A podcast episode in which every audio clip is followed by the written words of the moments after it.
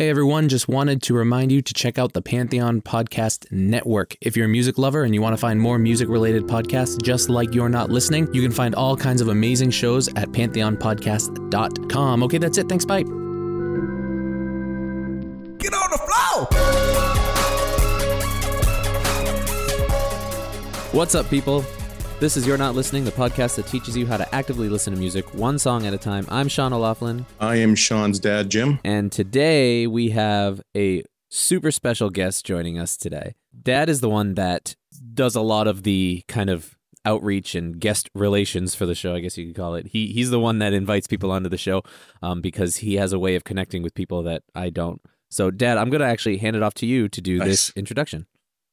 Well, I'm I'm uh, I'm gonna fall over myself because there's a bit of a fanboy thing going on today. But we have with us uh, who was kind enough to join us, uh, founding member of the E Street Band, one of the main guys who put it all together.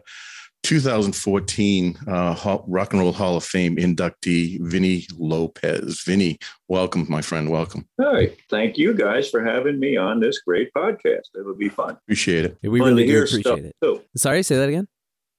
I said it'll be fun to hear stuff that you guys have to say too. We have a few things. We got some opinions. Whether people like it or not, you know, we don't know that. But um, no, we really appreciate you coming on here. You know, it's always amazing to talk to uh, people who have created some of the music that have influenced and inspired us in the past, and it's really pretty exciting to you know what a time to be alive that we can all connect together, which is it's it's pretty cool. I think it's great this this time that we live in. Except for you know, there's obvious things that aren't so good, but uh, music and all of that. That's that's why we're here. That's why I'm here. I'm gonna keep doing it. I'm not Nice. gonna Love it, and you're still playing, right? I still play. Not, I'm not no world beater. I don't. I don't want to go out there on the circuit. And, Mm. You know, if some if Bruce says, "Hey, we're going to go do a tour," or you're or my last tour or whatever, and you're going to be on it, I'll go on it. Kind of hard to say no, right? Yeah. If I stand up, I'm going to do it. You know, so that's uh, how it'll work. And usually, I'm sitting down, so it's even better. Yeah. yeah. Ah, yeah. Yeah, you, you're the one guy that gets to sit down. You and the keys.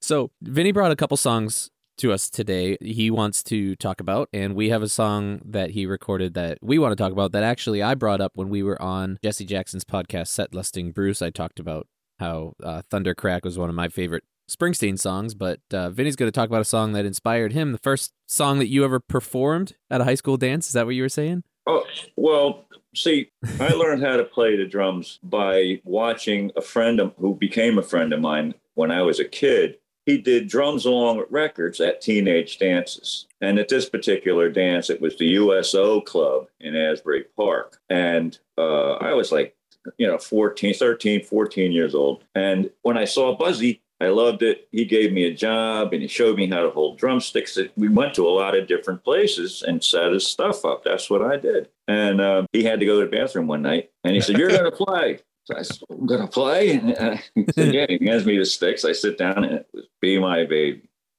And right in the middle of the song, the biggest fight I ever saw broke out right in the middle of the dance floor because it was a USO club. It had soldiers over here and it had young kids over here. And they clashed. Oh my gosh. Bet the fight was about a woman. Just somehow. I, I, I learned a lesson right there. Keep That's hilarious. That oh, sounds stop. that sounds like a movie scene, like like having this big fight break out with "Be My Baby" playing in the background. Is just that- that's that was- hilarious. That's what happened. I mean, Jesus, That's I was amazing. watching guys beat guys with ashtrays, and I was sitting there going, oh, "I better run," but I didn't. I kept playing. yeah, you didn't miss a beat, right? That's No, I, amazing. didn't, I didn't say that. Yes. So so we are going to talk about play drum. I'm not even sure I kept a beat. we are going to talk about "Be My Baby" by the Ronettes uh, as well. But Dad, I, I'm really like I said, Dad, I'm really going to lean on you to kind of lead Yep. this conversation because you're the one that that that pulled this all together. So I don't want to take anything away. So why don't we get a little bit of your backstory, Vinny, if you don't if you don't mind, just kind of giving us a rundown of how you got into music and and you know how you got to today where you are now. Well, that story I just told you That's the start, right? drummer, that's Buzzy Lubinsky. Okay. And Buzzy Lubinsky, his father was uh, the he owned Savoy Records, the gospel record label some years ago. Okay, so uh, from that and going with Buzzy and learning a little bit how to play the drums, I did a dance, and these guys had come up to me. I didn't know who they were. I was a young kid, and they said, "Hey, we're looking for a drummer. You want to come and audition?" You know. So we're going to play a song today, and this is why I'm playing these songs because they have to do with my early days. We're going to do a song by Bill Chinnock.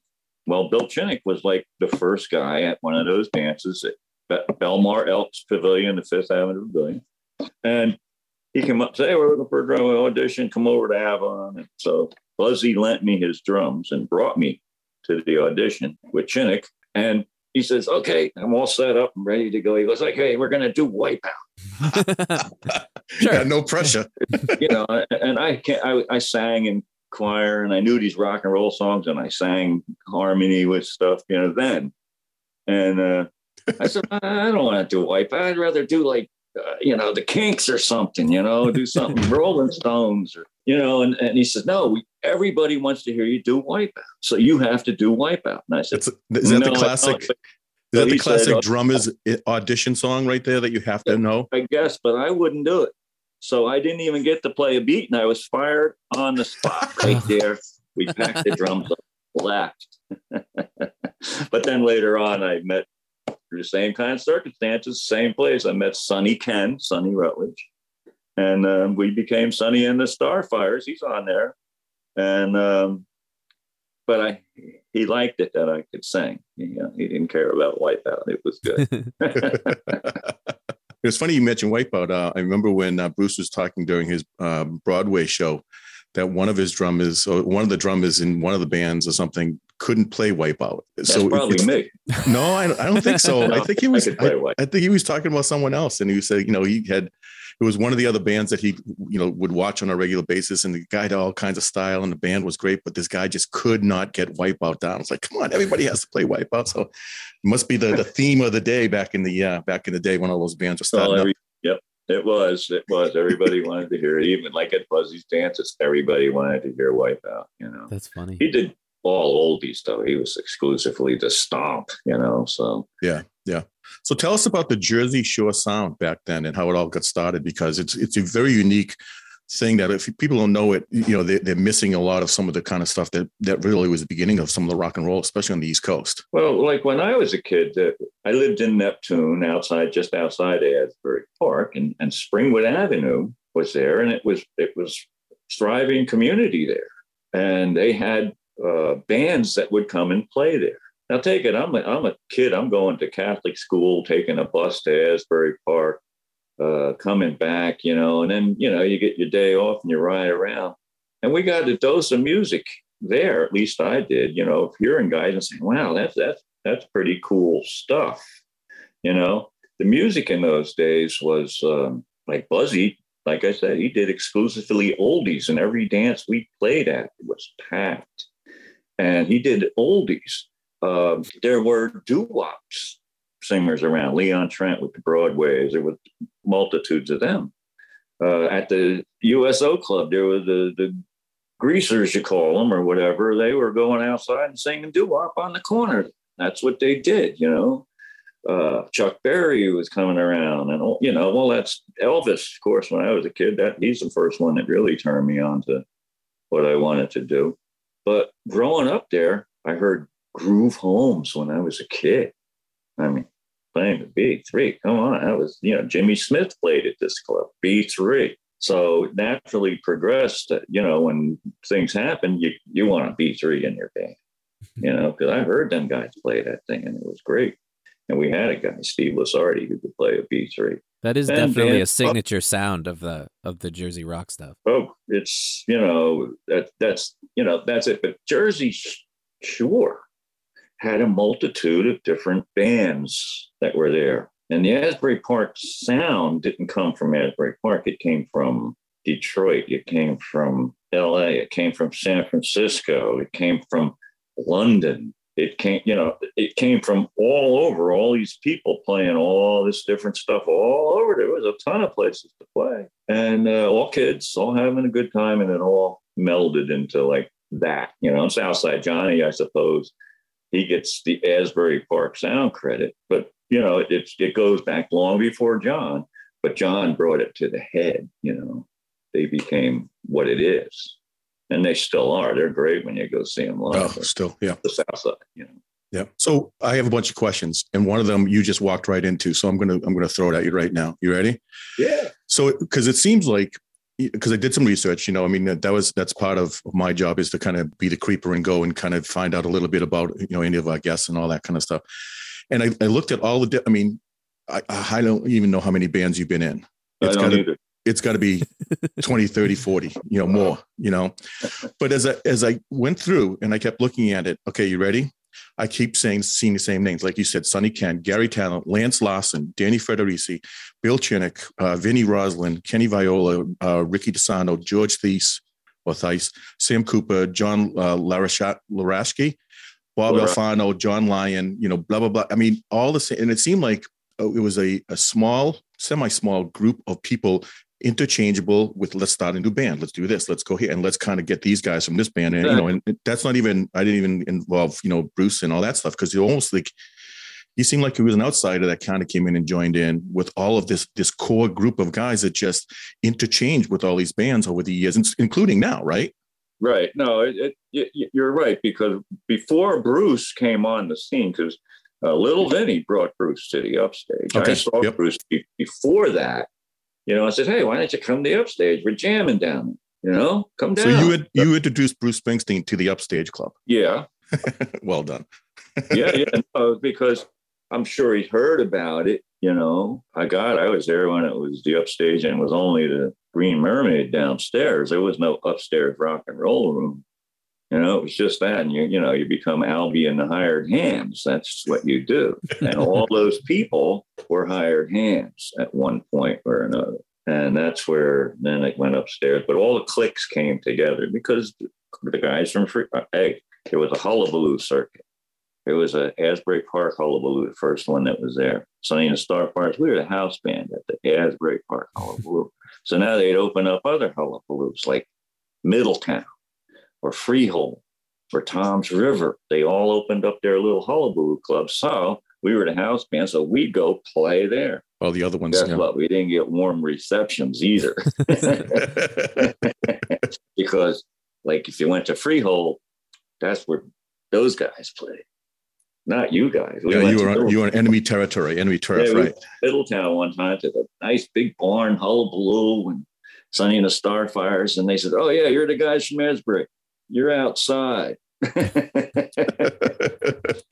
had to play outside. They wouldn't let us up on the big stage because we were yeah, guys from Asbury Park, you know. So well, the upstage got all those clicks in one place at time. All the guitar slingers would go to knock everybody off. I was just a drummer, so-called drummer. Let's put it that way. but I was one of the house drummers there, so I got to play with all those dudes too. You know, at different jam levels. Right. Sometimes it was just pure noise. Yeah, know? I was gonna say what what was the chemistry like like from night to night? Like was some nights you'd be locked in and like depending on who's there, you'd it would be like real easy. Or and then when a new group of guys would come in, like the chemistry is not there and you just like had to push through the night.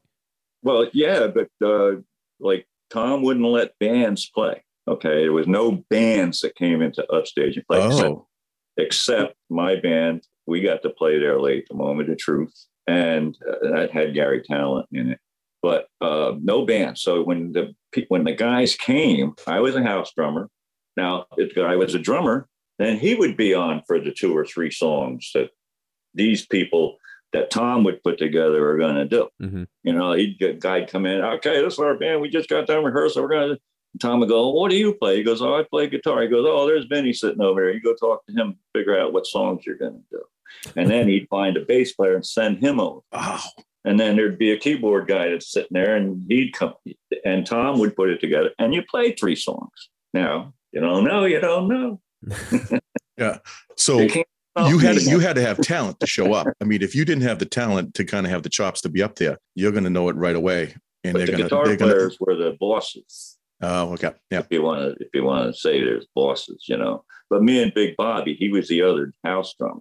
Big Bobby Williams. You see, he upstage had the eight till midnight show, and then midnight there was an hour break, and then at one o'clock till five a.m. there was the second show. There's no booze there or nothing. So I was either the house drummer for the early one or the late one, and big. If I was the late one, Big Bobby's the early, or vice versa. That's how we did it, and that's how we became known all the guys because Right. everybody didn't show up at both times. You know, like at two o'clock in the morning or two thirty when all the bars start closing, the bands from there would come, and now you'd have more. Oh, hey, yeah, right. You know, and now you, you know, you play. Everybody would play. Wow. That sounds awesome. You know, it, it was a cool Sounds place, fun. but everybody would get together there, and you, you know, you learn some chops there. So Oh yeah. you couldn't have an ego, or were there a lot of egos? No, not really. Yeah. Uh, for a new kid in town, everybody would go, you know, it's this guy. wow, did you see that? You know, yeah, and, and we'd all be there, or I'd be on stage going, oh, when the fuck's this going to be over? Oh, sorry, I didn't mean to say that. Awesome. So, I mean, obviously, that's when you you got the camaraderie, and then two years down the road, hey, we'll start another band. Hey, you know, another another band down the road, and then all of a sudden, everybody Yeah. knows each other. So, whoever's looking for a you know a guitar slinger or whatever, like, oh, I know a guy, and I know a guy, and I know a guy. Wow. Yeah. Wow. That's so yeah, cool. it That's so still cool. goes on today. We all kind of hang out and know each other. We don't necessarily play together. We don't have to, but when we do, it's fun. And the whole story of you getting connected with Bruce, I mean, besides the the, the initial stuff and everything, when he got signed with Clive Davis, Mhm. or no, with Hammond, Hammond, Well, John, Um, Hammond's. John Hammond, he's like, okay, I, I'm going to do it, but I'm not going to, you know, do it Bob Dylan wise. I want my band. He came back home, and he said, I want you guys to be on my first album, first two albums with me. That's right. Uh, uh, surprised against, you know, what, what he was supposedly, you know, signed for because they wanted him, you know, to be more of an acoustic or a one, you know, one person um, solo artist. And then all of a sudden he said, now he's got a band. So, hey, Vinny, let's let's go record an album. I was working in a boatyard, scraping hulls, putting paint on the bottom of boats, you know, putting them in the water, uh, you know, putting wood on this thing over here, you know. But then I was working one day and the, the boss came in, Chris Carver, and he comes in and he goes, Vinny, there's a phone call from Bruce. I thought, okay. So I took it, and it was him. It was Bruce. And he said he's going to do the next, the first album. Uh, you want to rehearse and do it? And I said, when do we start? you know, because I was Wow. tired of sawdust. I was going to say you probably hesitated, right? Like, yeah, I'm not so sure. Yeah. yeah. Oh, the only thing good about that job was you caught soft shell crabs right there under the railway. We brought these giant boats in and refinished them up inside this giant building we worked in. But the, the soft shell crabs at lunch were real good. There you go. So before we go on to the, ne- and now Sean, I don't want to jump on. I know you had a question stuff, but are you the only person that gets away with or calls Bruce Springsteen Brucey? Because I've heard you say that in the I- past. Brucey, yes, I have. Brucey. Yes, I have. And now that I've grown up, I, I, I, I call him Bruce. yeah. Okay. Yep. That's And- And for yeah, and for anybody, which is so funny because you, you never hear anybody else ever refer to him that way. Um, and then for anybody who doesn't know, quick story: the red baseball cap that was your dad's. Oh, you mean the one he wore? Yeah. Well, Lance gave him that actually, but it was, you know, part of my dad's uh, wardrobe there. So, Yep. but Lance had it. Oh, Lance had, but it was your it was your it was your dad's cap. You know, yeah. And then he, he later on gave it to, to Bruce. The way I get that story anyway, because I don't know. I wasn't really there. right. Gotcha. Gotcha.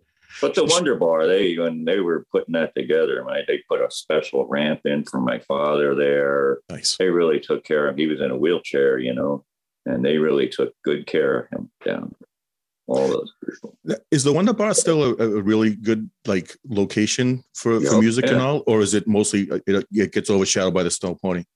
No, no, Wonder Bar has its own thing. The, the Yappy Hour they do at the bar in the afternoons with all the dogs. You know, that's pretty cool. I think we're actually because I, you know, my band up in New Jersey right now. I'm down in Florida, but my band in New Jersey, the Wonderful Winos, we're Yep. going to be playing the Wonder Bar. I think it's the 31st of July in the Nice. afternoon from six till whatever time we play till. But I think the uh, Yappies are there then. So And that's it- that's you bring your you bring your dog in. quote me on that because I ain't sure that that's the what the happy hour does. They might be on Thursdays for all. nice, nice, unbelievable. But yeah, we play. You know, we we play. We play there. We play a few different clubs around the shore area. You know, and like I said, we're not world beaters. We just go and play music and have fun. And so, and like Gary C, the guitar player in the Wonderful Winos, he played it upstage. Oh, nice. You know, it's you know John Bryce, the bass player. He's been around for many, many years in many, many different bands. You know, and we all just kind of got together and uh, all of a sudden did it. And then we we did it with this other guy, and he didn't work out too good, so we kept doing it. And you know, that, that's what you do. It's got to be and nice to play with it. friends too. Yeah, and we're friends. Yeah, that's Hoffman. Nice. You know, well, not not enemies. We're not, you know, at all. There's there's not an ego in the band, except John Bryce, the bass player. He thinks he can tell jokes funnier than me. but we have contests. um, let's get into some music. Let's talk about uh, these songs. I want to start off. Let's start off with your song. Sure, that sounds good. You know, I've I've never really focused on the drums when listening to that song before, but obviously because this is kind of like where our conversation is surrounding today, that I focused on it more. First of all, he's like pounding the hell out of those drums. Yeah, he hits them. yeah, hits them real hard. Them, he can make them talk.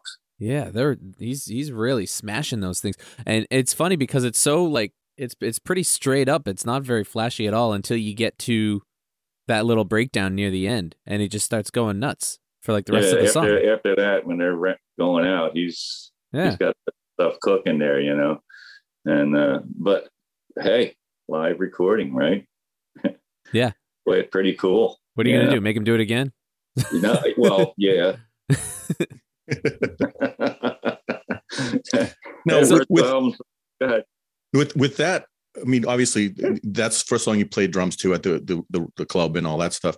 Did you get a chance in later years to meet Ronnie Spector and to work with her? I mean, I know that well, uh, Southside had and, and and Stephen had done some stuff and everything, and obviously she just passed, and you know, which is so sad. But well, at the at the Southside show, at the Stone Pony, Ronnie Spector was there, and we were all in the back room, which was the back room in those days. It wasn't the one they got now in that club around the corner. But uh, uh, she was there, and, and, she was she was singing, and at myself and Bobby Campanelle, who was the lead singer in the Shakes, he was there, and we were talking to Ronnie, and we said, "We know we can do all the background, you know." So she said, "You you guys can do all." So we did a couple little things for her. She goes, "Okay, that's it." and we went up on stage when she came out, and we were me and Bobby were the Ronettes for the. There you go. Talk about a full circle moment, huh? That was pretty incredible for me. Yeah. And another time I remember because I hit I hit high, you know, the notes sometime, and they were at the bottom line, New York City, and I was there, and I went, ah. You know, I get I did one of those, but loud, you know, like, and she goes, "Who did that?" and I turned around. I said, it was just me. Remember me from the pony? And sky.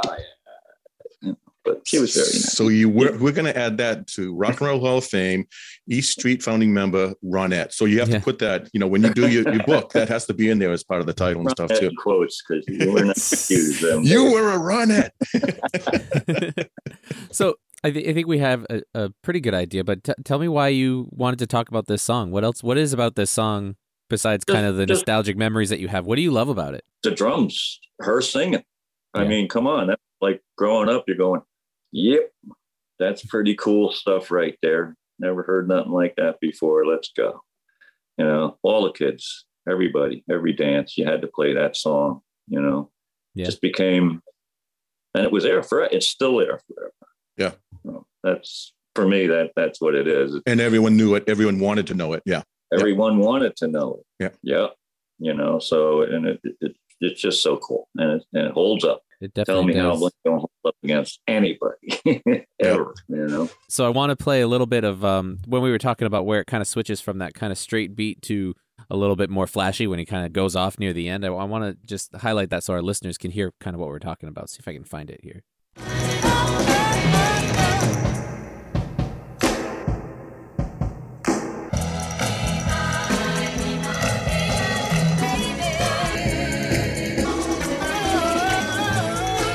Nice fills too.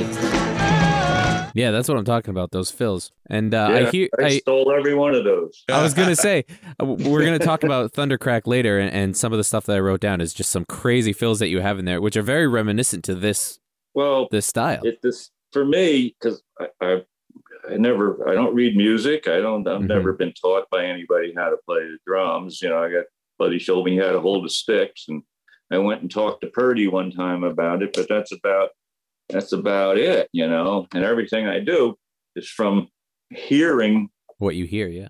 what what it is, and it and some of it, and I'll go, oh hey wait a minute, that'll go in my subconscious because I don't think about any of that stuff. Yeah. I, it, and it goes there. So you know, it, it- it all works out. You know. So he he taught you how to hold the sticks. I saw a couple videos of you playing. You you hold it kind of the classical style, right? Where Yes. Yeah, that's it, Dad. Do you know there, there's different ways you can hold drumsticks? Did you know that, Dad? Well, I go I go both ways. Yeah. You know, I do I do the British method too. Yeah. I do hold them like this when I'm playing. Like like when I play, I have a duo I do down here in Florida. We're called the Hula Hula Boys. Okay. and Of course you are. Of with, course Tony, you are. Tony Hall. You know, I have pictures. I'm not going to send them, but um, I, I use these. They're called monster brushes, and they're they're nice and they're thin, but they're adjustable. But I hold them this way now when I'm playing. Yeah. regular. I hold it. Yeah. Because you don't. I feel like you don't see a lot of rock drummers. Yeah, thanks for that. No, that's not how it is. It's a claw of a hand. I, I feel like you don't see a lot of rock drummers playing with that kind of classic style of. of No, everybody's holding on sticks. this. Yeah, It is easier to get around the drums like this. yeah. Is that just how you learned Hol- hol- holding it that way? That's I, yeah. I got a callus right here that doesn't go away, That's interesting. and I- here. I mean, I'm not a drummer, but every time I've tried, I don't think I've ever even thought about holding the sticks that way. I I, I know people that do it from you know marching band and stuff, but uh, it just it's just interesting to me how how you play that because, like I said, a lot of rock drummers you don't see you don't see doing that. Well, so- you, you, you, you- you don't hold the stick here. You hold the stick right there. Yeah. Oh, okay. That's where that's where if there's any pressure, this just is a guide, but the pressure is here. Yeah. And in that hand, or playing that, you have to be able to. I can let go with the fingers and still have control of the stick. yeah, and you can find that balance spot right. It's interesting. Yeah. Um, so let's finish up with this song. So what if you? So we ask a couple questions to each other every time we talk about a song. We you know we we Okay. talk about we we kind of go through and like what do you love about this song? What are some specific things? Like is there any standout moment in this song that really kind of sticks out to you, or is it just kind of the whole feeling of the entire? Well, the whole you know the whole Phil Spector wall of sound stuff Yep. So lush. for for me, it's the break. Yeah, that we played earlier. You fix it, you know, and you know later you don't go boom, boom. You go boom, boom, boom. Yeah. boom. You know, I like that. yeah, it's a little. It's just like it gives it a little more flavor. He finishes right his whole thing there. He finishes it and then he goes to it, and it's there when he goes. To me, that's it. Learned me a lot there. Yeah, I can only imagine like listening to that, trying to learn it. Like the, you have to listen to those tiny little things. The other couple questions that we ask each other are: If you could have anyone, alive or dead, do a cover of this song, who would you want to hear play this song? Why not? Darlene Love All right. see Crazy it. good voice. Yeah. Crazy good or voice. Layonne or Layonne Holmes. Now, who's that? Now that is Dolores Holmes' daughter. Oh, okay. Okay. Yeah. Dolores was in the Bruce Springsteen band, and she, uh, you know, with Tim McLoone's thing, she sings or used to. Dolores is gone now, but her daughter Layonne is quite the singer. Really? really? Okay. Yes. Have to look into that. Is she a solo act? Does she have a, a band or does Well, she she a does. Uh, gosh, I can't remember the name of their.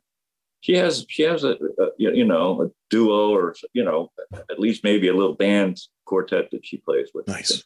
With all right, we'll have to look that. We'll, put, we'll have to put that in the show notes too to make sure people can find the link to that too. oh so yeah, sure. oh, of course. All right, Dan, I'm gonna hand it back off to you because I know you have like a million questions you want to ask. So before we get into uh, our next song, but go ahead and uh, Bro.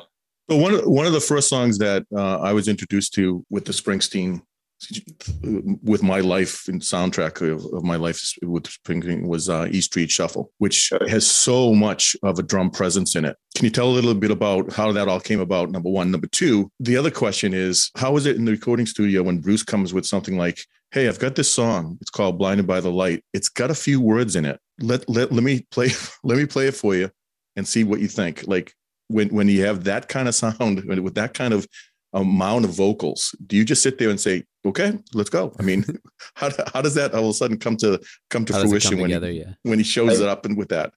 my like in blinded all right so he when he comes in of course he's going to have all the words but he's playing the guitar or he would sit and- and play the piano okay one or the other uh, at rehearsal they were both there and uh, i'd just go with what he's playing i didn't listen to no words you know, neither did Danny. Danny didn't listen to no words. Danny and him got more intricate at times, you know, and and uh, so, but they talk about that. You know, if Bruce wanted to hear a specific thing, he would tell me, but most more often than not, he wasn't. He was worried about his words getting out, Yep. rhythm that you know the song. We went through songs a few times to get the right rhythm. They probably do that a million times now. Now they're a lot more technical than when I was there.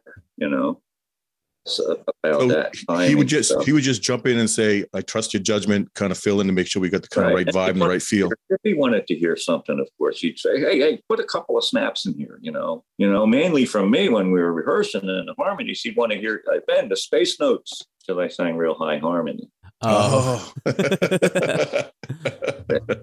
But space that's because you that's because you were Ronette. Come on. yeah, space notes. What are you gonna do? That's And what- And what about East Street Shuffle? Well, East Street Shuffle was, was quite the same thing. Brings it in. I guess I don't know. They needed a more uptown song, but he says funky. We want this funky, you know. So what the hell's funk? You know, we don't know what the hell's funk.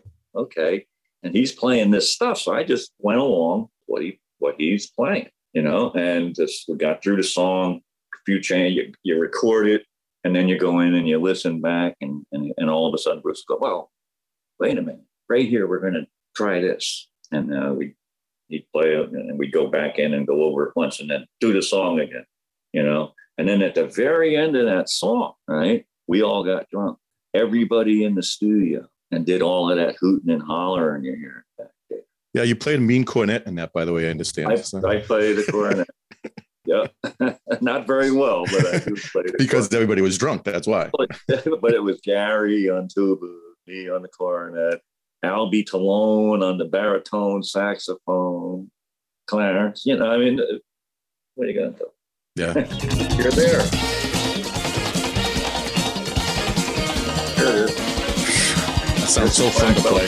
on the congas. Yeah, it sounds so fun to play. All right, back to you. You ready? Before we get on to the, uh, I want to hear the, the next song too with the um the song that you, you chose. But before that, Mad Dog story. Where did the, where, where did Mad Dog come from? right. Yeah. Now, You've never been asked this question. I know, probably ever, right? because uh, in my book, uh, when if people read it and if people buy it, it's called the first beat of E Street. By the way, Nice. the one thing in there is, you know, I'm mad dog. Like I can't get out. That's the way it is. Wherever I go. Okay. And people have this image in their mind of what I did. Now, in the early days, I might not have been the easiest guy to get along with it. Okay.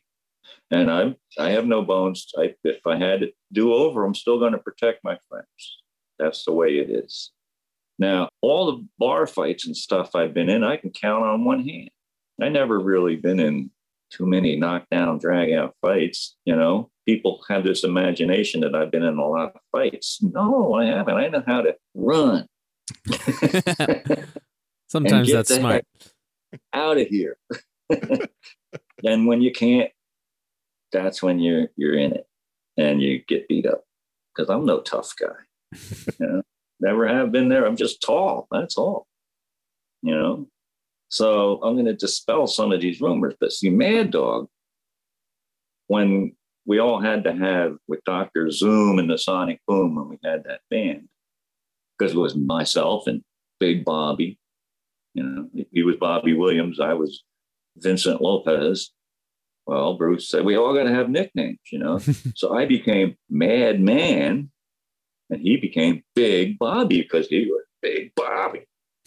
Okay, and we were double drummers, and everybody had Southside Johnny had to have a nickname of to Southside Johnny. You know, everybody. So, and we made the album. Now we're out in LA or someplace. Yeah, LA, where we played the Troubadour or something. Well, anyway, our set didn't work out very well. Prior to this thing in LA, all my clothes got stolen. So Gary Tallent and I, it didn't matter, my clothes were stolen. Every everywhere we went, we always went to Salvation Army's shopping because they had good clothes in there, bowling shirts, all this stuff we liked. so all my clothes were stolen. So we went to the Salvation Army and I found some uh, Yankee pinstripe pants, knee, knee ones. I got me some long socks, found some sneakers. And I could, the only thing I could find that fit me was this jockey silk. It was purple and green, you know, purple here, green there, orange. It was all different multicolored. And I there was a red bowler that I got. and we did this show, and that's all the clothes I had. Everything else was gone. so we did the show, and it went, and the show didn't go off right. One of the amplifiers stopped right before Bruce was going to play the electric part of the show. Oh, didn't geez. work. And I'm coming down off the stage, and, and Clive Davis was there. And he, says, he goes, Vinny, come here. I said, What's up? He goes, Don't you all have nicknames? You know, he's referring to you know, Dr. Zoom. And I said, Yeah, in the Zoom band, we all had nicknames. He goes, Well, what was your nickname? He goes, Well, I was Madman. He goes, Look at you, the clothes you're wearing. He goes, You're not Madman anymore. You're a mad dog, he said. and then I don't know who heard it, but all of a sudden now I'm mad dog. Yeah. You don't argue with Clive Davis. Yeah. No. and I went, and then I said, Bruce, that's mad dog. He goes, it's going to make you famous. and it has. so I, I said, well, gee, and then went and took karate lessons. because so through the years, I have been tested on this mad dog thing. Oh, really? oh, you get tested. You're a mad dog but I always could either get my way out of it or act freaking nuts. Like a mad dog. Get away with it. Nice. You know, nice. Get away with it. So, and because uh, I always had a habit if, if I was getting surrounded, the big ones going first. and That's he right. knew it. And they'd all disperse and I could run. Because he was a mad dog. That's awesome. That's awesome. Was a big thing in my life. You know, and it's funny how, I'm, and that was what, 60s? Se- yeah. No, 70s, 70s, 70s, 70s. And to yeah. this day, it still sticks. So, oh, it's, it's there. Yeah, you can never get rid of it. So. But you know what Mad Dog spelled backwards is, right? Go ahead. Goddamn. There you go. there you go. Sorry. How long did it take you to figure that out? To the 80s or 90s, or did you know that no, right away? No, I had, I had a shirt that said it in the front, the reverse in the back. Nice, nice. Nice. All right, let's get on to your second song. You, we could do this all day. This is terrible. We could be here for for hours. Sean, go ahead. Well, why don't do you, do you want to play it? I mean, where what Thundercrack? With that, did you want to do Crown oh, Liquor? Oh, or? Yeah, crown, the Crown Liquor song. If, if you want to play it, you can. That's Eddie Eddie Manion on this version. You know. Who just uh, re- uh, released his newest album as well, yes. which can, is really um, good. I can maybe just play like a little snippet of it so we can, and then we can talk about it because sure. we have been going 50 minutes already. I don't want to make it too long, but uh, here, I'll play a little bit of this.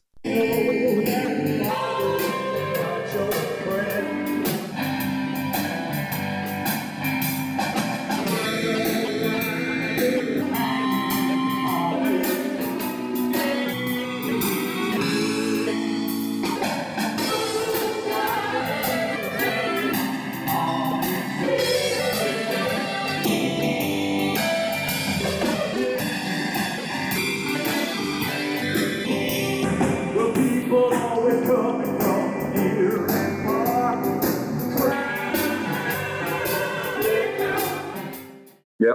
You are you are slamming those drums as well. Not only you have the vocals on that, but you're slamming those drums. You you play hard too. Well, I, I've always played hard. You know, mm. Buzzy told me when I first started playing, he showed me how to hold the sticks, and I first got on his drums. He goes, he says, you don't tap them, you make them talk. That's what Buzzy told me. Make the drums talk. So don't just tap the tom tom. Hit the tom tom dead in the center. Make get it. No, make it noticed. do what it does. Yeah, get noticed you're not in the background. You you, you play hard. Wow. Okay. That's what the drum's supposed to do. Yeah. And you got a pretty stripped down kit too. It's just basic five yeah. five piece. Nothing nothing crazy. I make plenty of noise with just the uh, stuff that I use. You know, yeah. I don't need any more. Yeah, that's always. It, it, hey, when it, I when I played down here with uh, with Tony Hall in the Hula Hula Boys, uh, I just use my snare drum. Oh, really? Tambourine foot, oh, wow. and we we sing, and he plays guitar, and we do fine. I'll make you think I hit a symbol. Ah, there you go. it's it's it's something, and I don't, but I'll make you think that I did. But when we play the songs, it becomes very full. I'm always singing. I'm doing maybe bass notes in the back. I do stuff. We have a good time. And he he knows thousands of songs. He has like New York City phone book like this song books. He's got like six of them, and he just goes like this. Somebody asks for a song, he goes, "Oh, oops," puts this one up. Yep. Okay, I don't know what song he's going to do. Certainly do them. Nice. Now, where in Florida is that? So we can pr- promote that. So when you, oh, you well, we, we, we, we live, Tony and I live in Largo, Florida, which is south of Clearwater. Okay. Okay. Okay. But we play at a place called uh, Jimmy Guanas in Indian Rocks Beach. All right. Some All Sunday right. afternoons. We don't we don't make a habit out of it. you have to keep an eye out for that. no, so are you are you in Florida full time now, or are you there just no, for the winters? In May, uh, in May, I'm coming back and I'm getting my. I ordered a Chevy, but I got two cataracts, so I got to get them fixed in May. Oh, okay? there you go. And okay. takes up. But in June, we're gonna the wonderful winos will be be out playing. Uh, nice. Certain gigs, you know, and mostly local in the Asbury Park area. You know, Neptune Highlands, Chubby Pickle up there. You know, we play in the we play at the Deal Lake Pub and Company or whatever that's called now, and you know the Wonder Bar. We we play. We're going to be playing at Bar A. Nice afternoons. Yeah. And so you're in Florida now. You know that yeah. it's killing us because it's about I think it's about two below up here now in New Hampshire where we are, and Sean's oh. in the in the basement freezing down there and yeah, stuff. It's cold. Right. That's I see you got your woolies on. Yeah, yeah. yeah no, gonna, I was. I told him I was wrapped up in a blanket before we came too, but it's not very rock and roll to get on a podcast was, wrapped in a blanket. It was chilly here this morning when I got up. Go ahead. What? Yeah. What was it like? Fifty nine. Six. Oh yeah. yeah. So sorry to hear that. sorry, Get guys. Here with that. Well, I just retired. I might come on down and join you at some point. So you know yeah, we're gonna yeah. head down that way. So nice. So tell us about this song. This is a Bill Chinnock song as well, yep. correct? Or is this yes.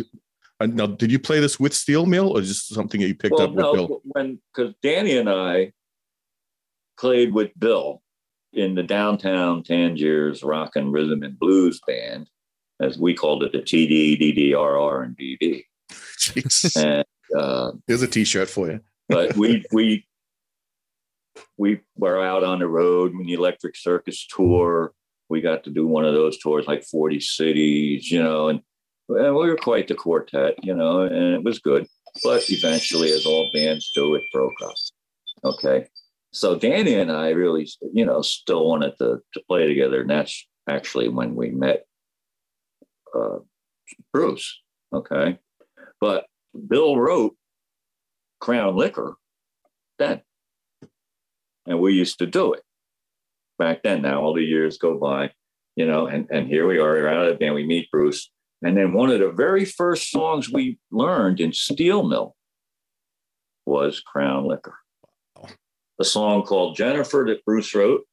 That's there's no I don't know if there's any recordings of that. That's hmm. probably the only song that there's no recordings of. Really? Wow. Uh, Jennifer, it was called. And then we used to drive down Route 33 to go to the surfboard factory to rehearse every day. And we passed Eli's funeral home. It was up on the right on the hill up there. Bruce wrote a song about Eli's funeral home that we did in, in Steel Mill, but we needed songs. So Danny said, Hey, what about Crown Liquor? I said, Oh, yeah, Crown Liquor. We could do it. And we played because we did have a version of it somewhere and uh, Bruce said, "Yeah, we'll do it." We didn't do the version that Bill did. We did a whole different version of it. And there are recordings of that somewhere. Nice, yeah. somewhere. Steel Mill Crown Liquor and find it. You know. Nice. Uh, probably not a real good recording or anything, but yeah, we we did Crown Liquor, and then uh, years later, uh, you know, I played in a band again with with Bill, not Danny, and um, And just before actually, I didn't know Bill was going to die. And I was, you know, I had some time and I wanted to do those records I did, uh, you know, two records I did.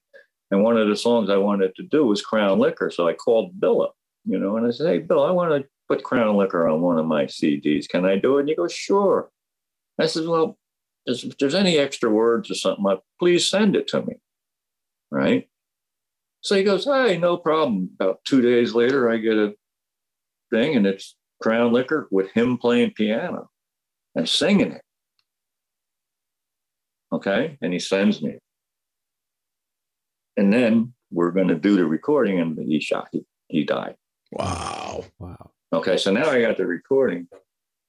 And what I did was I, we took the first verse of him on the piano, made it sound like a scratchy record. Had him sing the first verse and me sing harmony with him.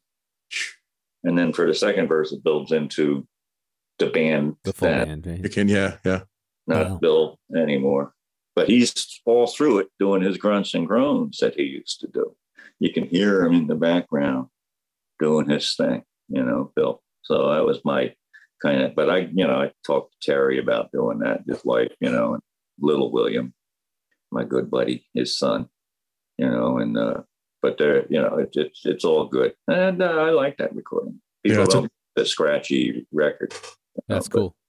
A nice tribute to him. well, it's uh, that's the only way I could could have done it. Because that when once he started doing it and playing the piano and singing, that's how it goes. Yeah, Mhm. yeah. So do you think of him every time you play him? oh yeah, Yeah. oh yeah. Nice. Oh, yeah. Well, we're we're actually um, in the the wonderful winos coming up uh, at some point. We're going to throw some old Bill Chinnock songs in our set. You know, uh, something for everybody's going to be in our set. We're going to do Big George Walker, the Great Northern Barefisted Prize Fighting Barroom King. That's, that's a good one there. Uh, yeah, we're going to do stuff by Bill. Nice, Nice. nice. Yeah, and he he ended up living up here in Maine, in No, uh, New he- England, right? he was in Maine for many years. I played up there with him. Really? Okay. Yeah. I lived in Hampden Highlands outside of Bangor. Mhm. You know, and Vladimir Zevchenko, he lived in Bangor. He was the bass player. Harry King, who's he lives in Texas now, but he was our keyboard guy. You know, and, uh, Maine, you know, it's all cool. Uh, Bill married Terry Curless, who was Dick Curless's daughter. Dick Okay. Curless, Baron of country music. He played with Buck Owen and Waylon Really? Jennings, all those guys. God. And he lived in Maine. And we, you know, at the end, before he died, I got to go. He had a railroad. He, they put a railroad track into his property so that when it was wintertime, he could tour with Buck Owens. I saw that. Come on. I saw that. Yeah, I actually saw that because actually, um, William was talking about that at one point on, on his Facebook That's site. And he was, did you stay in the, the car or something like that during the? No, no. someone did or something. I remember Somebody him. probably did. Yeah, I but remember him talking about that. So, I threw Bill God. out of the house. He probably had to go in there. God, the lineage, the lineage, crazy. But then they were good. Like Dick Curless was good friends with Stephen King. Oh, you wow. go. So in along the Stephen King book, right, you, you'll he'll say and the Baron, and when you hear him say the Baron, because Dick Curless is the Baron of country music. When you read, Come on, read really? that's Baron, that's that's Dick Curless. They were good buddies, Wow. Again, the lineage. So, you know. But but Maine, I love Maine. We we went to Maine last year, you know, and hung out for a few weeks. Bar Harbor, Sugarloaf, and then Old Orchard. It was cool. there you go. Mhm. I Yeah, was just up in Old Orchard myself in the fall, so not too far from here. Yeah, yeah. I remember we used to play there when I was with the, the Bill Chinnock band up there. We used to play there when there was gambling down there in all the places. Oh, that was a honky tonk. That was a place to be. yeah. Back then, the Iron Horsemen, they used to come see us. You know, the motorcycle gang up there. They used to love Bill. So Well, tell us about this this particular recording. yes. To tell us a little bit about that, especially with Eddie on on sax and stuff. This was this was at the Hall of Fame, correct? This is at the Rock and Roll Hall of Fame in Cleveland. And uh, see, every year I get I get the uh, the privilege, the honor to go out there and play with with the wonderful winos. We we just go out and we're, we don't make any pretensions. We play for the afternoon and have have a good time, you know. And uh, our sax player that we normally use, Frank Fresh, he has a condition; he can't travel. So if we go anywhere out of his traveling zone, we have to get another sax player. So Eddie lives out in Pittsburgh. Right. So I called him up, you know, and uh, I said, "Hey, would you want to do the gig with us?" And he has no idea the songs we do, you know. But we sent him some songs and sent him some stuff, and he was gracious enough to come out there and and and play with us. And you know, we, we get the treatment. It's it's pretty good when you go to the hall. We got got to see the whole hall, and you know, you had dinner, and it, it, it's all good. And uh, but Eddie, it, it's great, and that's that's how the song basically always went. You know, depending on like if Bill was doing it, his mood, whether it was fast or slow, he set the pace. You know. yeah. So that's what we do. Some nights it's a little slower, some nights it's a little faster. You know, who who knows? You That's know, like life. That's like me. Starts out slow, goes fast, and then slows way down at the end. Sean, what did you, what did you think of that one? Because that's the one I, I've heard that song before. But I, that was I something you didn't know. Yeah. I had never heard that song before. No, I it, I I need to track down a, a more clear recording of it because you know the live cell Oh, phone it- recordings are always kind of tough to to get to listen real good. But Well, uh, check if you can see, because somewhere my CD's on somewhere, and you can hear it somewhere. it's probably behind you somewhere, Dad. no, Yeah. I don't have it here. I, I, I might Oh, have you it back it. here. I might have Oh. it. I, I have a few. Oh, the Dead Sea Chronicles. I think it's on that. one. I'm not sure, but um, on that, it's it's pretty clear, and that's got Yeah. different. It was in the studio. It was different to be to be able to do it. So it was different guys on. Yeah, I'll have to check it out. Sounds fun though. Sounds like a fun song to play. When the, as far as Bill uh, having a recording of Bill doing it, I don't, I don't know, Yeah. and I don't have that one that he sent me. It's in New Jersey. It's not here. I got it. Gotcha. Nice. All right. Well, I don't want this to go for too long, so I want to talk a little bit about Thundercrack. And the problem with this song is it's long, and there's there's a lot going on in this Yes. song. Um, there's a lot going on. To say the Um, least. Yeah, definitely. but this is one of my favorite songs because um, I I I'm a guitar player, so you can imagine that I would really like this song. There's some really really good guitar work in this, and some really Yeah, he cuts loose. with some really fun solos. Um, but one thing that I actually love, I, I made a bunch of notes, and we don't need to, go through all of them. But one thing that I love in this song is the gu- the guitar at the very beginning, and I just want to play a couple of these so people. I, I think people listening don't may they might not know this song. Right. They think about Bruce. You know, a lot of people that listen, if they're not hardcore Bruce fans, they may just think it's like Born in the USA, right? and Dancing in the Dark. But um, this this No. song has a much more stripped down, uh, straightforward rockin' feel to it, like some of the older stuff. And and I I, I love the the guitar in the very beginning at 27 seconds in after that little uh, vocal intro that they do which i'm guessing you're singing on Yeah, everybody sing. yeah You better. Ugh.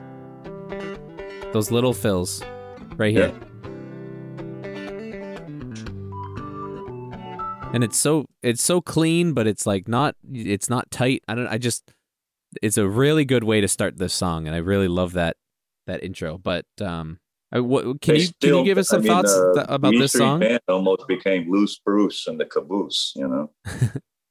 No way. Vinny, can you give Oh, us some, some insight about this song from your from your point of view? well, you know, it's it's one of those. In, in the studio, it wasn't very. You know, it was all on good headphones, and there was no click track because that was me. So you know, uh, everything flows off of what Bruce is doing. Mm-hmm. and you, and we always did. It didn't matter. We always did. Uh, there was a vocal track there that Bruce was doing, so we could know where we were in the song, Mm-hmm. and that's how you know. But it's another one of those songs that goes on and on, and as it went on and on, it it, does. it grew. You know, it grew. Now the the live version is probably uh, you know longer than what Bruce put out as uh because uh, Danny and I actually, when Bruce was putting that out, he said, "Well, you don't want you guys to sing the harmonies on it because you were there," and there was none of that because when we recorded it way back, they we didn't finish it. Oh yeah, did not finish it. So there's a lot of stuff in the middle there that is that's gone. Huh. Oh, okay. You know, so like in the the um the uh, there's a live version out, and it's actually Clarence going, "Baby's back." Yeah, yeah, yeah. That that I actually almost did that live version. Um, yeah, I'm not this, sure but... that on the version that Bruce put out that he that's Clarence saying that because Clarence I don't, wasn't there. He wasn't there. Oh, there you go. I think. But so you you talked about how you tended to when you're doing your your fills and stuff like that, you would follow the music more than the vocals, right? I know some people take the uh, approach yeah. to to follow the the the, the vocal melody, but uh, I think it's pretty clear that you were locked in more tightly with uh, bass piano and, and bass, yeah, or, or the piano. yeah, with, and I actually have a really good example of that around 121, 122. You you do a drum fill that is lined up right with uh, a bass fill at the same time. So for listeners who are just hearing this for the first time, I want you to try to listen to the drums and the bass uh, specifically in this when I when I play this little little clip. Got to use both sides. I don't know if anyone heard that, um, but when you play that, the bass is is do do do do do do do, and it, you're playing it at the exact same time that you do the snare fill. Right here. Oh yeah. Okay. And there's a lot of that in this song. I feel like you're following the bass really heavily in this song. well, song. We looked at each other a lot. Yeah. You know, Gary and I made it possible for all them guys to go on tangents and then come back to the one, you know, where we all got to end up after that solo. Mm. You know, we kept cohesion there. that's all. Of course, we did licks. You know, I liked playing tom toms along with the bass. It was good. It was fun. Yeah, I played. So I played in a band for um, a bunch of years in Boston, and I played bass, and I was always trying to lock in with our drummer. Same thing, like we would always kind of be watching each other throughout the whole thing. Well, it's important for for the kicks because the kicks still got to happen, even though they're not doing. Right. You know, but however it works, you know. Right. Uh, I just want to play a couple more clips. One drum lick that always kind of stood out to me. Uh, I'll just I'll just play it here and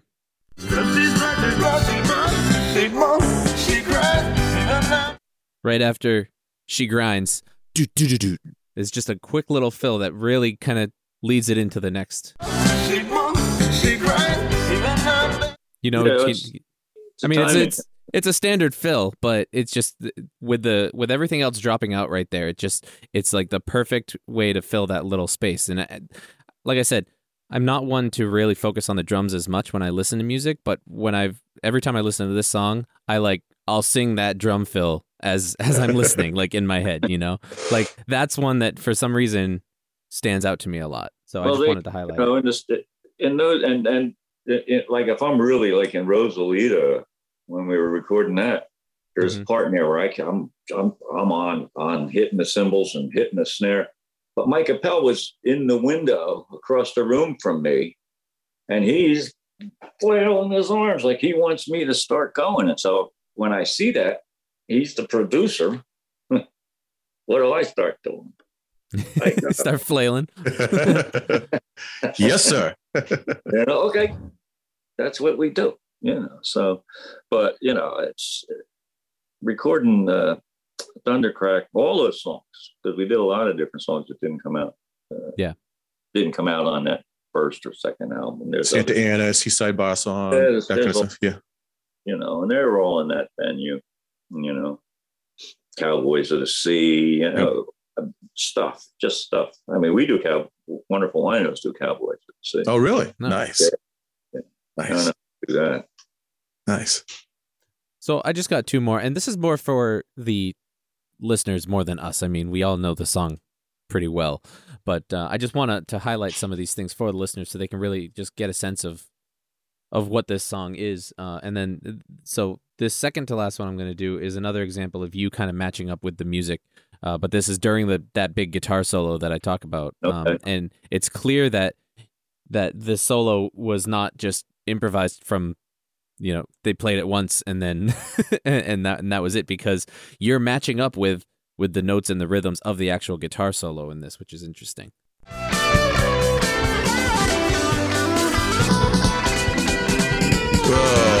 Right there. That's what I was. That's what I was looking for. Right at the the. That's great, that great lick that I stole from somebody right there. Who'd you steal it from? Absolutely. I don't God, never you go I heard 50 drummers do it. But I mean that that's the thing. You know, when you're listening, like if you're at a show or something, and you and it, the guitarist goes off in a guitar solo, you can't Predict. plan for things like this. But when when you know what the guitarist is going to do, you can plan for something like this, and it.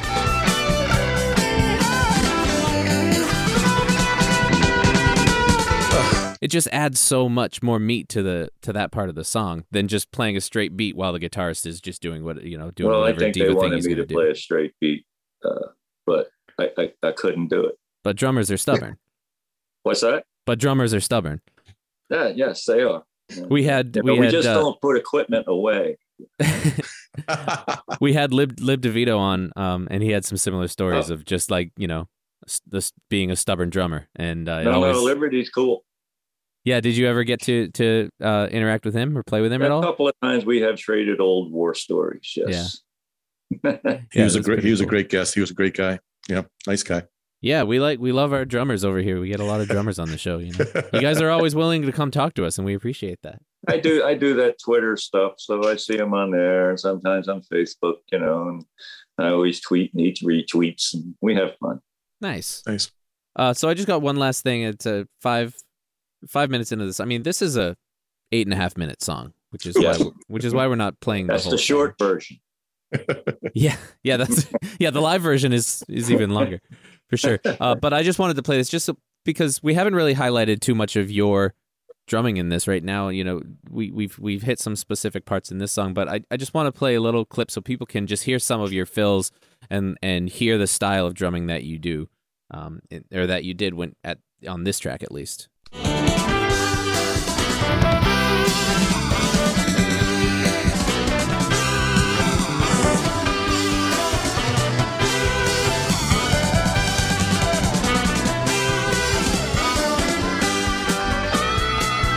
I mean, Wow. it, it's relentless. You're busy. It's relentless. It's nonstop. How do you how do you maintain that? how do you do that? Um, it, it- it's just just repeat and repeat and repeat. Uh, you you build up a stamina, which probably uh, in today's world now, I probably wouldn't have the stamina to Hmm. uh, do all of those songs like we used to do. You know, I'd probably poop out somewhere. but but but but recently though, uh, with with uh, the Steel Mill Retro Band, we did do a show in Nashville, and um, not Knoxville, and uh, it was really really hot, and we played for two hours, and I Hmm. made it through, and uh, I was a dead person at the end. and the next day. Hey, leave it all out. Leave it all out on Sit there and stage. poured beer into me. now, how how old would you have been when uh, you were doing Thundercrack? Twenty one, two. Yeah, so we were kids. Yeah, yeah. Been there. What seven? I was born forty nine. You know, so Wow. Wow, seventy two. I don't know. good for you, man. So I don't Yeah. want to I don't want to keep you for too long. Um, oh, I'm fine. I, I I want to hear if you have any. So two things. One, if you have, I want to know if you have any advice for any young drummers that want to get better at their craft, expand their horizons, or really, you know, like wh- what advice would you give young drummers today? Oh, if I was going to show some young kid how to do something, I would make sure because all the flashy stuff in the world, right, is is okay. I mm-hmm. mean, that's what makes you know you you got to be able to do fills and stuff. But the most important thing you got to do is it's straight beat. Keep the beat. Yeah. So if I was going to show somebody how to do it now, I'd say, okay, here, do play what you want to play right now for two minutes. And they'd bang away, bang away. And then I'd say, okay, for the next 10 minutes, I want you to do boom, bop, boom, bop. Do that for 10 minutes. No fills. Stay on the tempo. Really restrained. Yeah. Just do that. and then go ahead back to some more fills if you want, and then go back to another beat. Is that kind of how you pra- how you would run your little practice sessions when you would practice? That's what I. Yeah, that's what I do. I do it every day with my fingers, my feet. Never lose the beat. Nope. You know, if I'm listening to, I don't care what it is, TV show, radio, CDs, I, there's a song going on. You know, Hawaii, uh, you know, it's all good. you got to practice. That and that and uh, play along with the Ronettes, right? Yeah. And, oh, play along with the Ronettes. And the Hula Boys. well, the Hula Hula Boys, we're a different crowd. awesome. Um, are there any other stories or anything? I want to talk about the book in a second, but uh, before we sign off, but any any other stories or, or, moments in your career that stand out that you just you, you love to talk about or or you haven't spoken about that you or think questions you've never been asked? Oh no, there's none of them. I don't think. but um, you know, what I really really enjoy now, we haven't been able to do it for the past few years, is we do the Light of Day Europe tour to bring awareness of Parkinson's disease in Europe all, all over the world, really. And uh, we haven't been able to do that. And that's that's one of the things I really I I hope I'm in shape to do at least one more tour. You know, we'll see. I don't know, but those people really do some good stuff. And I also do work with the uh, City of Angels. It's called in Trenton, New okay. Jersey, and it's about addiction. And, okay. You know, they they save people. So I help them out, and we do shows and we do golf tournaments because that's another thing I do is golf. You know, uh, I mean, I've been caddying for Mark McCormick for 30 years. You know, and through that, golf tournaments come to light, and it's all about charity and it's all about uh, helping people. So that's where it's at. Amazing, awesome. So last thing, let's talk about the book. The book. Yeah. The first beat of E Street. Nice. First beat of E Street. Yeah, because the first place that I ever really played drums with a band in front of anybody was uh, on the corner of E Street and 13th Avenue at the Methodist Church that's there. And the preacher asked us if, we, if he heard us rehearsing. He said, "Hey, come down and entertain the kids." So we packed up all the stuff, and me and Sonny and Joey and everybody went down there and played a couple of minutes for the kids. Yep, first beat of East Beat. So that's where that half comes. I think from. I saw a picture of you at the um, the marker. Is that going to be the cover? I don't. I I don't know what the cover is going to be. I think I've seen that picture as I was creeping on all your so, stuff. So. so is it mostly you telling your story? It's it's it, it's me, and it's about me. So all through it is is what I'm talking about. But I've interviewed many, many, many of my friends. Hmm.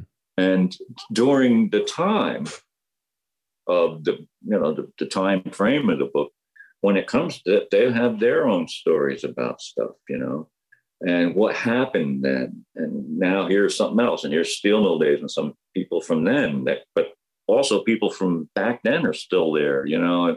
So all these people are going to be intertwined through the book too, you know.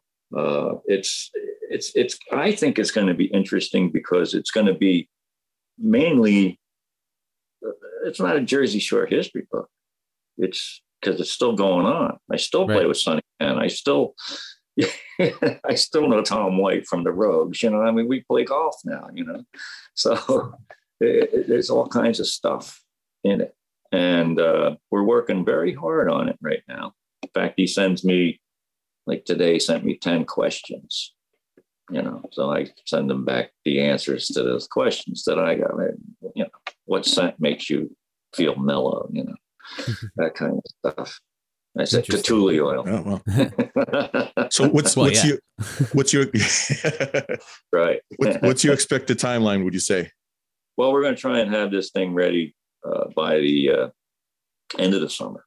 Nice. Okay. Now, uh, we also we don't have a publisher or anything yet. So that's all something that I got to try and work on pretty soon.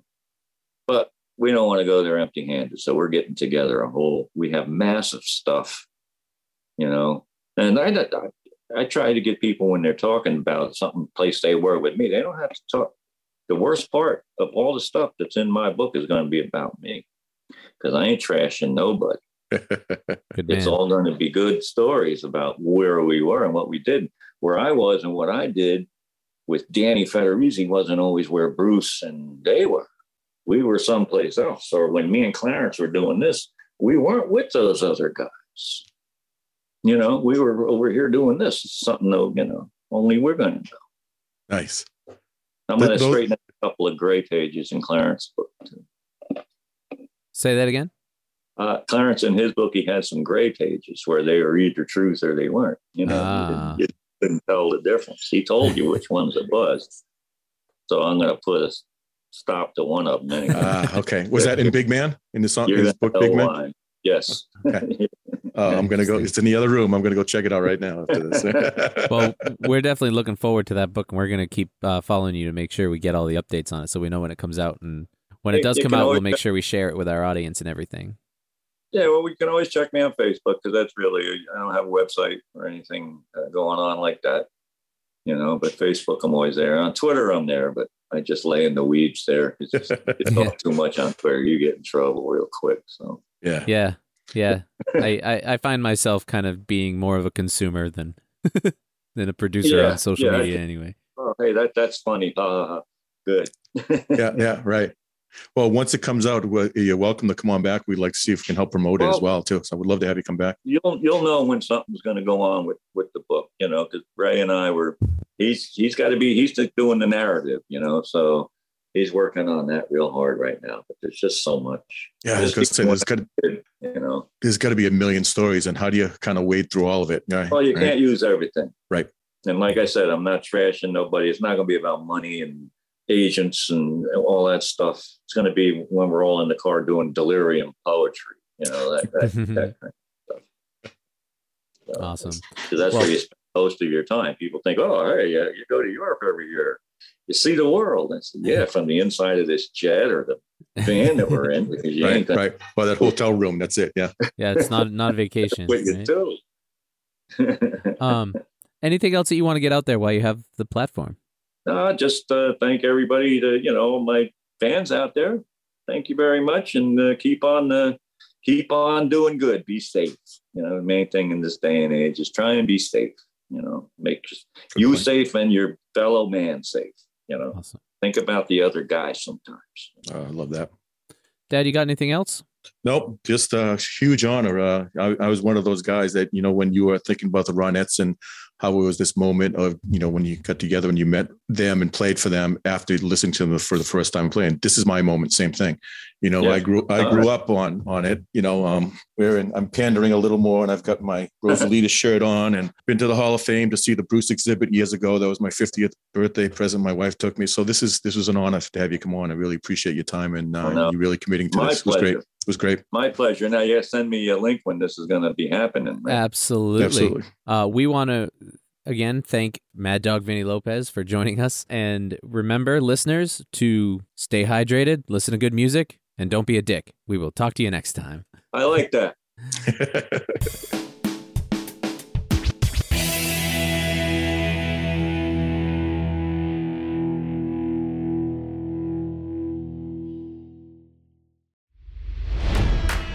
It's NFL draft season, and that means it's time to start thinking about fantasy football.